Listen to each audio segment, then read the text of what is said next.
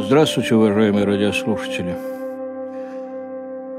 Странная судьба и в жизни, и в истории сложилась у Петра Александровича Румянцева.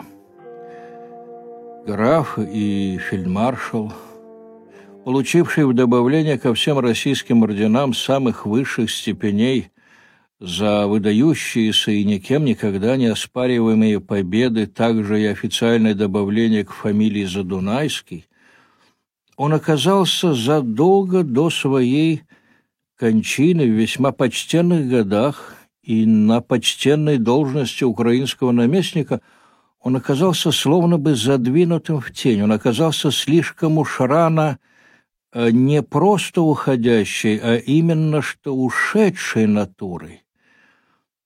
И в истории он э, при всех своих регалиях и несомненных талантах он как-то вдруг оказался фигурой второстепенной, как бы сопутствующей, дополняющей, оттеняющей биографии более счастливых фигурантов. Если он и является первым номером, то, ну, скорее всего, э, в, так сказать, втором ряду персонажей богатого на славные победы и на выдающихся людей XVIII столетия. Ну, в самом деле, в Семилетней войне Румянцев был всего лишь одним из дивизионных генералов, и не ему выпала честь разгрома Фридриха Великого под Кунерсдорфом или, скажем, взятия Берлина. В Первой русско-турецкой войне он отметился рядом выдающихся побед, действительно выдающихся, но ведь окончательно-то Россия решила для себя вопрос о своем присутствии в Черноморском бассейне по результатам не Кучук-Кайнарджийского, а Ясского договора, то есть в ходе не первой, а второй русско-турецкой войны, в которой слава победителя при Ларге, Рябой могиле, Кагуле, она как бы перекрывалась славой победителя при Факшанах, Рымнике, Измаиле.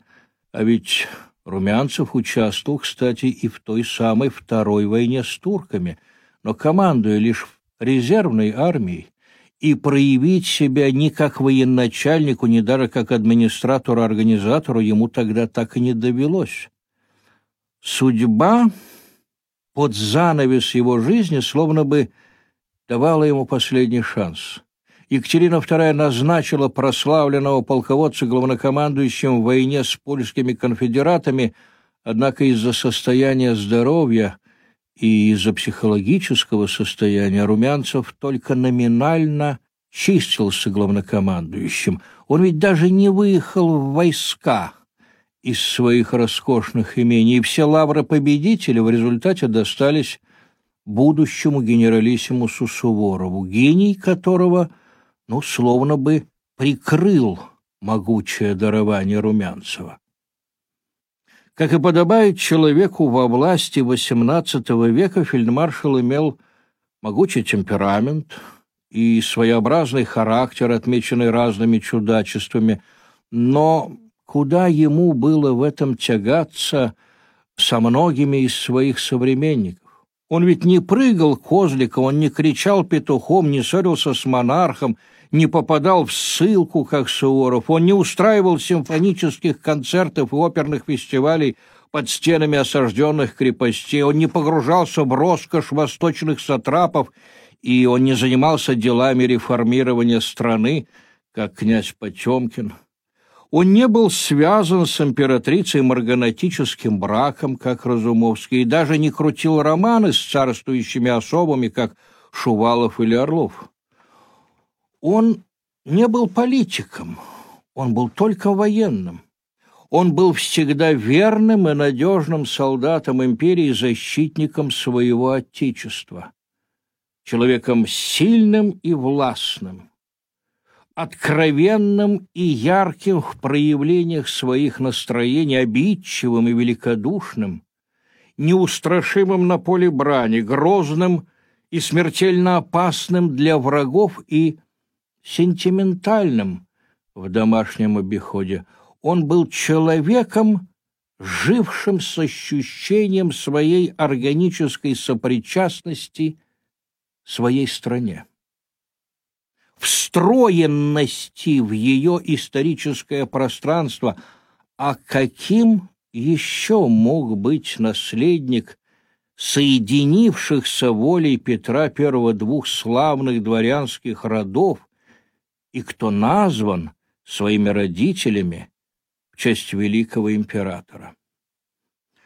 Отцом фельдмаршала был Александр Иванович Румянцев, один из птенцов гнезда Петрова, прошедший путь от царского денщика и солдата в Нарвской катастрофе до губернатора Казанского, Астраханского, наместника Малороссийского, посла в Османской империи, генерала-аншефа и кавалера ордена святого Андрея Первозванного. Известен был Александр Иванович своей исключительной честностью, своей верностью, своей исполнительностью – эти качества как обеспечили ему успешное продвижение по службе, так и множество неприятностей в жизни. Петр I доверял Александру Ивановичу Румянцеву исполнение самых деликатных миссий, таких, к примеру, как поиск и водворение в Россию бежавшего цесаревича Алексея Петровича. Служба всегда полностью поглощала время Александра Ивановича.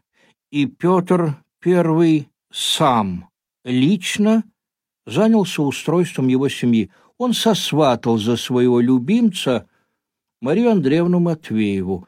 Невеста была дочерью русского посла в Англии, графа Андрея Артамоновича Матвеева, и, соответственно, она была внучкой боярина и начальника посольского приказа Артамона Матвеева – погибшего на Красном Крыльце во время стрелецкого бунта 1682 года. Вот так волей Петра I соединились ветви рода московских служилых дворян Матвеевых и нижегородских дворян Румянцевых.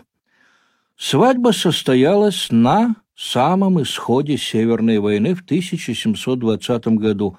Жениху было уже 40 лет – Невесте было вдвое меньше, и тем не менее брак оказался крепким и во всех отношениях счастливым. Мария Андреевна оказалась подлинной хранительницей домашнего очага. Своего мужа она любила беззаветно и была ему надежной опорой в годы смертельно опасной опалы, случившейся в царствовании Анны Иоанновны. Она прожила, Марья Андреевна, жизнь невероятно долгую, особенно по тем давним временам. Она ушла из жизни в 1788 году, буквально накануне своего девяностолетия, сохранив при этом здравый ум и интерес к жизни.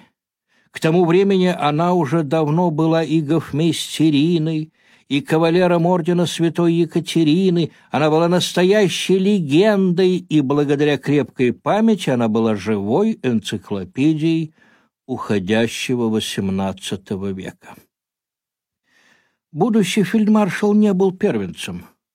В год окончания Северной войны на свет появилась Екатерина Александровна, связавшая свою жизнь отнюдь несчастливым браком со сказочно богатым и бездарным генералом Леонтьевым.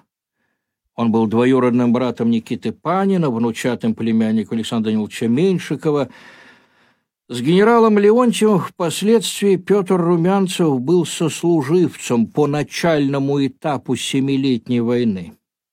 Ну, а сам же Петр Александрович Румянцев – будущий фельдмаршал, появился на свет 15 января 1725 года, буквально за несколько дней до кончины Петра Великого. И впоследствии фельдмаршал очень гордился тем, что имел право называть себя современником императора, которого в семье Румянцевых буквально боготворили. Александр Иванович, а он за год до этого события получил звание генерал-майора, назвал своего первого и единственного сына, конечно, в честь Петра Великого.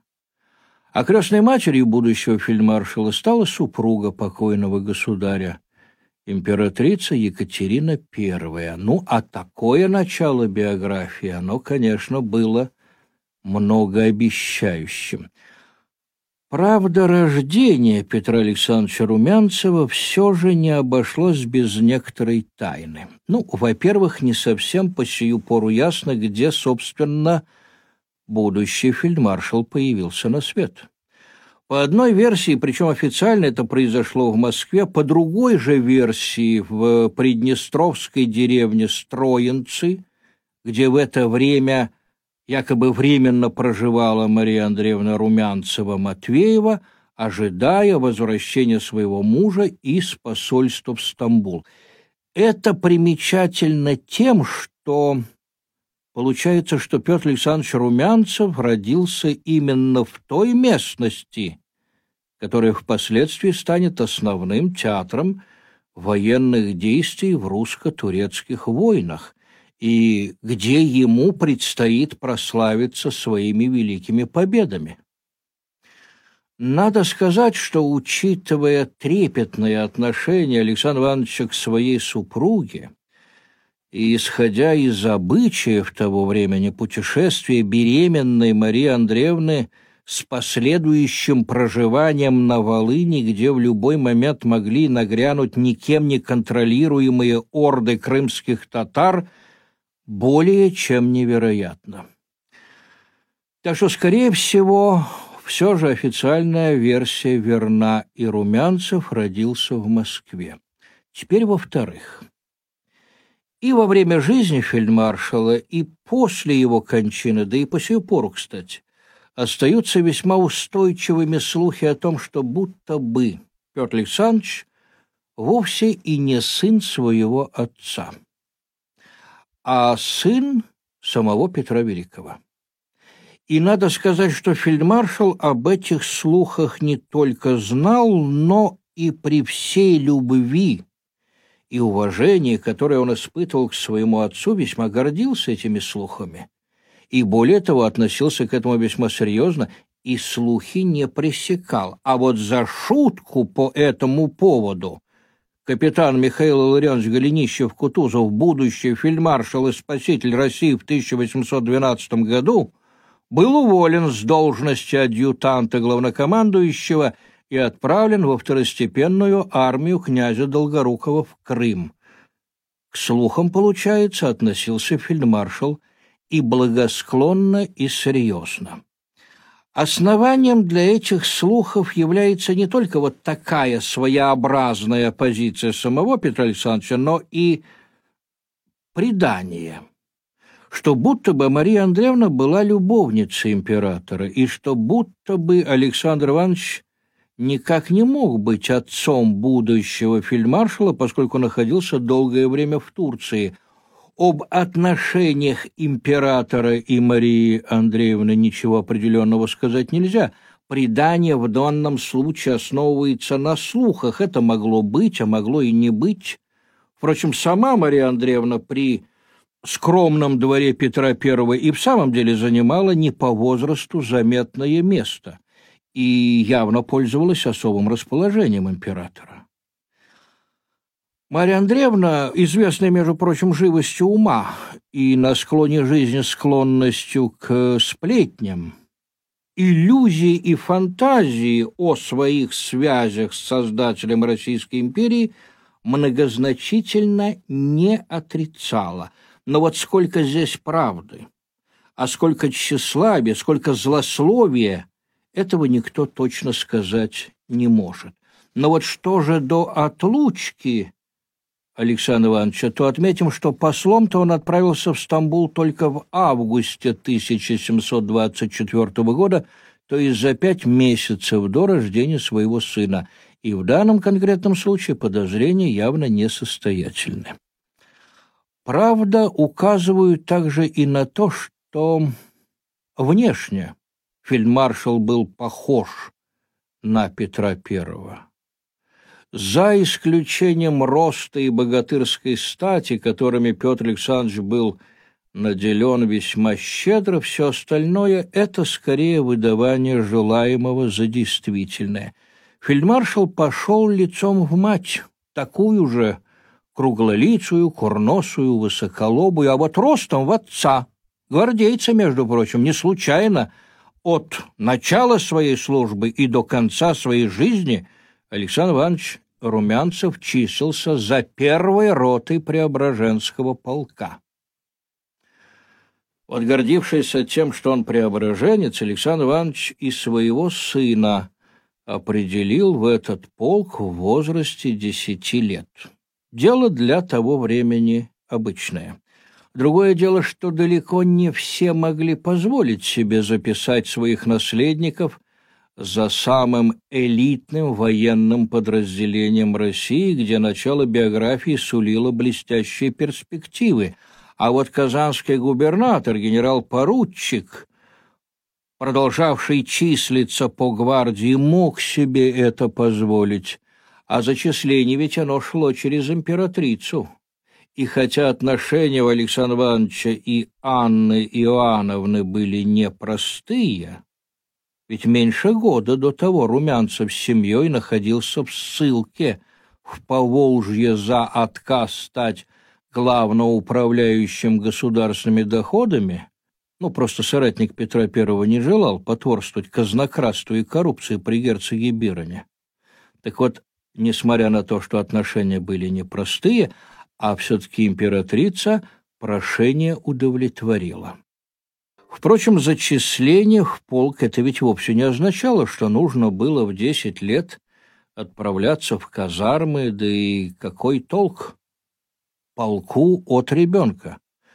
Румянцев-младший оставался при своем отце, или точнее при своей матери. Отец, получивший в 1736 году назначение в Малороссию главнокомандующим над всеми военными командами и гарнизонами по привычному своему отношению к службе, на службе же и пропадал. Тем более, что началась война с турками – и в этой войне с турками ему пришлось даже участвовать в должности командующего одной из дивизий, а воспитанием будущего фельдмаршала занималась Марья Андреевна. Как? Ну, очевидно, все же не так, как хотелось отцу. Баловала. И это обнаружилось при назначении 14-летнего Петра Александровича на первую службу. Он был направлен в Берлин состоять при русском посольстве в прусском королевстве и случилось это в 1739 году. Надо сказать, что само это назначение, весьма почетное, было свидетельством монаршей милости к Румянцевым.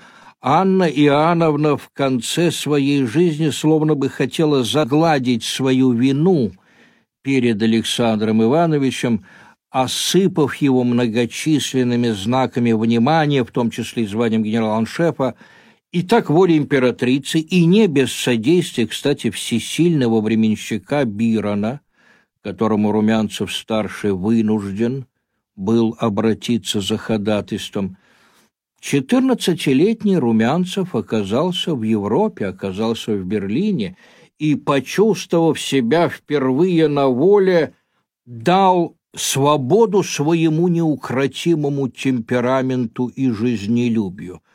Поручения ему даваемые он игнорировал. Вел жизнь праздную и шумную, постоянно ввязывался в какие-то драки и скандалы. Поведение его было столь откровенно вызывающим, что он был выдворен русским посланником бароном Борклеем из Берлина, а чашу терпения переполнили многочисленные долги – наделанные Петром Румянцевым, и то, что он тайно записался волонтером в один из прусских полков. Вот каких только кульбитов история не делает. А через шестнадцать лет Румянцев станет одним из самых успешных военачальников в войне именно против Пруссии. Отцу, то есть Александру Ивановичу Румянцеву, буквально накануне второго в его жизни посольства в Османскую империю пришлось хлопотать о сыне вновь перед императрицей, и в августе 1740 года Анна Иоанновна которой жить-то оставалось всего два месяца, лично устроила молодого Румянцева в Санкт-Петербургский сухопутный кадетский корпус, сопроводив его зачисление письмом на имя директора корпуса Фридриха фон Теттау, указав, что на его поступки, то есть поступки Румянцева, иметь особливое крепкое смотрение. Случай, между прочим, в истории кадетских корпусов беспрецедентный. Так вот, на кадетской скамье, впрочем, Румянцев-то пробыл ровно до кончины императрицы, после чего из корпуса сбежал. В Петербурге он оказался предоставлен сам себе.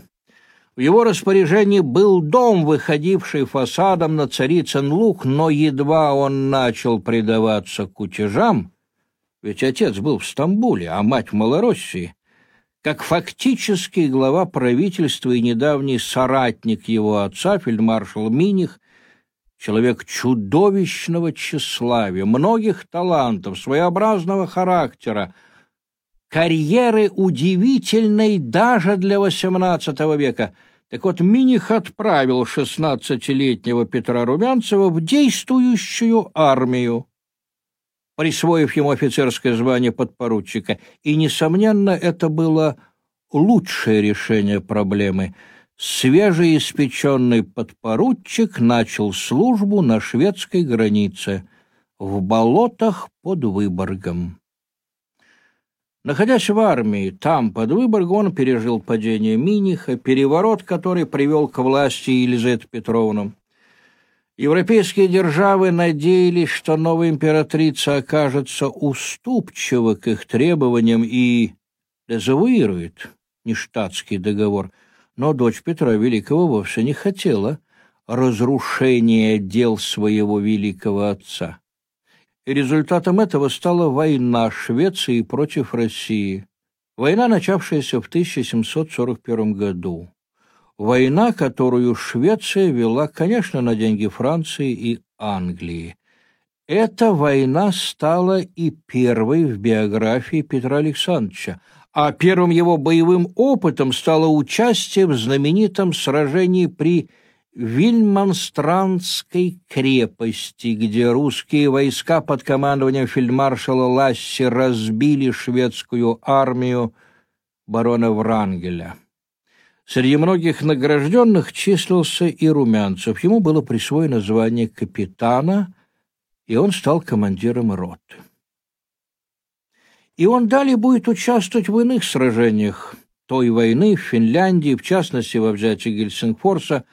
Впрочем, было бы большим преувеличением сказать, что он как-то отличался от прочих своих сослуживцев. Да, он был физически силен, он был отважен – яростен в атаке, он был легкомысленен, он был шумлив в перерывах между боями, он любил женщин, он любил обильные застолья, но таковыми качествами обладали многие из его сверстников.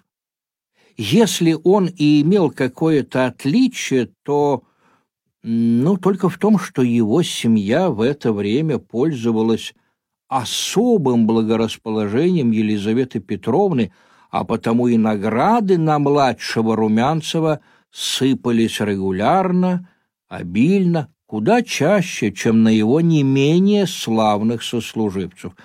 Была ли зависть к нему? Наверное, была, и она становилась основанием для новых скандалов и новых драк, на которые столь щедры эти годы жизни будущего фельдмаршала.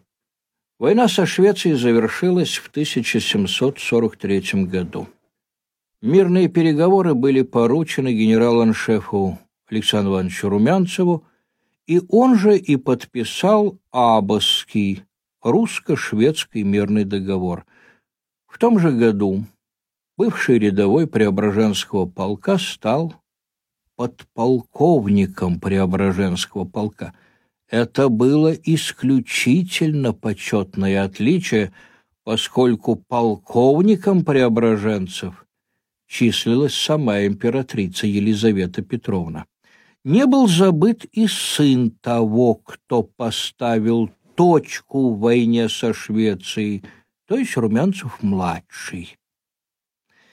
И вот Румянцев-младший в возрасте 28 лет, обогнав множество товарищей, был произведен в полковники и назначен командиром Воронежского мушкетерского полка. Правда, стиля бесшабашной и безответственной жизни это не изменило. В том возрасте, когда его отец удостаивался доверия Петра Великого и выполнял самые сложные поручения, Румянцев-младший являл пример даже для своего времени редкого легкомыслия и к служебным обязанностям легкомыслия, и к фамильной чести легкомыслия. А ведь до фамильной чести Румянцев-старший был весьма ревностен — и отношения сына и отца в этот период становились все более напряженными. Александр Иванович однажды даже написал сыну, «Сколь горько видеть мне бессмыслие своего сына и его же бесчинство. До того мне доходит, что либо уши свои зашить и худых дел ваших не слышать или отречься от вас». Ну, от сына, впрочем, генерал-аншеф не отказался, а чувствуя приближение конца своей жизни, он надеялся, что женитьба, она образумит единственного наследника, к которому перейдет и фамилия, и имущество, а Елизавета Петровна, императрица, близко к сердцу принимавшая семейные дела Румянцевых, даже и предложила невесту. Марию Артемьевну Волынскую, дочь казненного при Анне Иоанновне за заговор против герцога Бирона, кабинет министра и выдающегося петровского дипломата Артемия Петровича Волынского. Брак был бы достойным огромное имущество Волынских, конфискованное в 1739 году, было возвращено единственной наследнице, ставшей одной из самых богатых невест России. А для старшего Румянцева было существенно и то, что он был ведь долгое время сослуживцем и товарищем Волынского, и то, что брак устраивала сама императрица, это было, пожалуй, еще более существенно. Добавим также, что Мария Артемьевна была хороша собой, что она имела покладистый и веселый характер, чего же лучше. Но вот тут сказался своенравный характер Петра Александровича. Подчиняться чужой воле, даже воле императрицы, даже воле отца он не хотел, брак распался. И обиженными оказались все. Однако вот приезжая время от времени в Петербург, Младший Румянцев видел, как стареет, как слабеет его отец. И в сыне все более просыпалось чувство вины. И он, наконец, согласился на брак, и случилось это накануне отъезда в корпус генерала-аншефа князя Репнина в 1748 году. Корпусу, куда ехал Румянцев, корпусу этому суждено было дойти до самой французской границы, и суждено было спасти от гибели Австрийскую империю Габсбургов и положить конец так называемой войне за австрийское наследство и удержать Европу от большой войны всех против всех, последствия которой оказались бы катастрофическими. Но вот пока был сын в западноевропейском походе, отец нашел новую невесту, не менее, кстати сказать, родовитую. Это была княжна Екатерина Михайловна дочь покойного Петровского фельдмаршала и бывшего когда-то в начале Северной войны непосредственного командира, тогда еще поручика Александра Ивановича Румянцева. Екатерина Михайловна, дочь знаменитого князя и фельдмаршала Михаила Михайловича Голицына, а Голицыный род один из знаменитейших и древнейших еще в Московском царстве – относящийся к родовой системе Ольгердовичей. Род, заседавший в Боярской думе еще в XVI веке, матерью же невесты была Татьяна Борисовна Куракина, дочь крупнейшего петровского дипломата и первого русского посла во Франции князя Бориса Ивановича Куракина.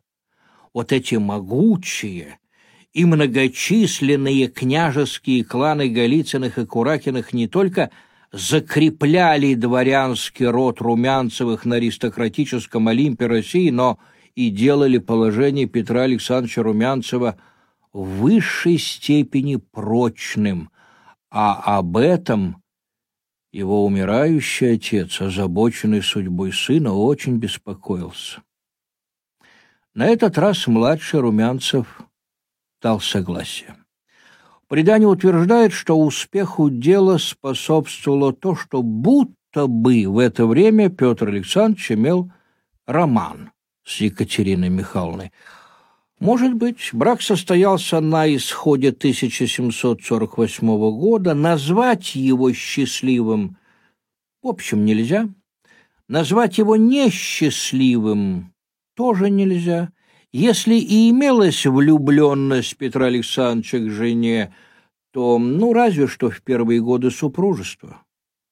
Впрочем, в семье он ведь сохранял респектабельность и приличие, но вот в многочисленных поездках по делам службы, когда он был вне семьи, и вне семьи ведь он был не только месяцами, но и годами, то Румянцев имел множество увлечений и вел себя еще долгие годы, как заправский Дон Жуан.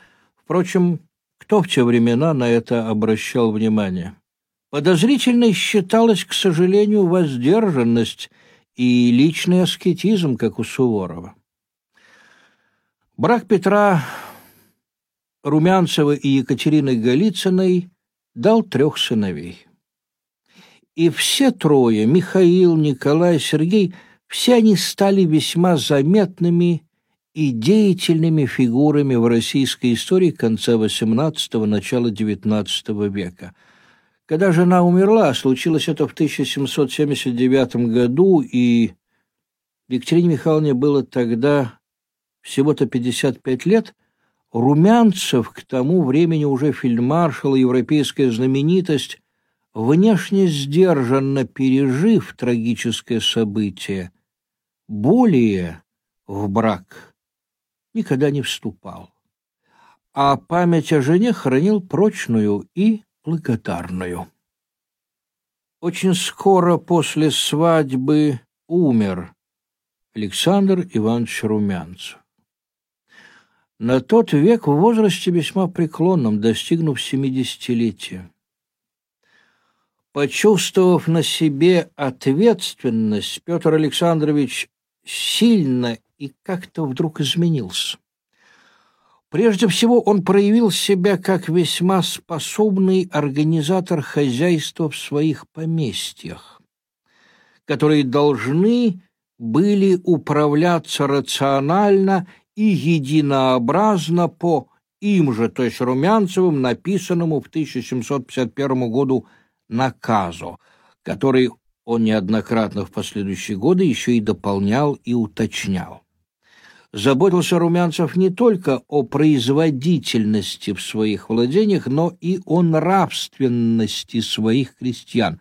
В наказе, между прочим, имелась особая глава о благочестии, но, правда, имелась и особая глава о штрафах. Румянцев был хозяином суровым. Ключевский, впрочем, заметил, что все строгости фельдмаршала являются решительно баловством в сравнении с взысканиями, которые устанавливали иные землевладельцы. Кстати, многие из подчиненных Румянцева переняли его принципы поместного хозяйствования, что весьма укрепило их материальное положение, и среди тех, кто перенял у Румянцева принципы его организации – вотчиной жизни. Это Александр Васильевич Суворов, это Михаил Ларионович Кутузов. Они ведь тоже создали свои хозяйственно-административные кодексы для своих поместий.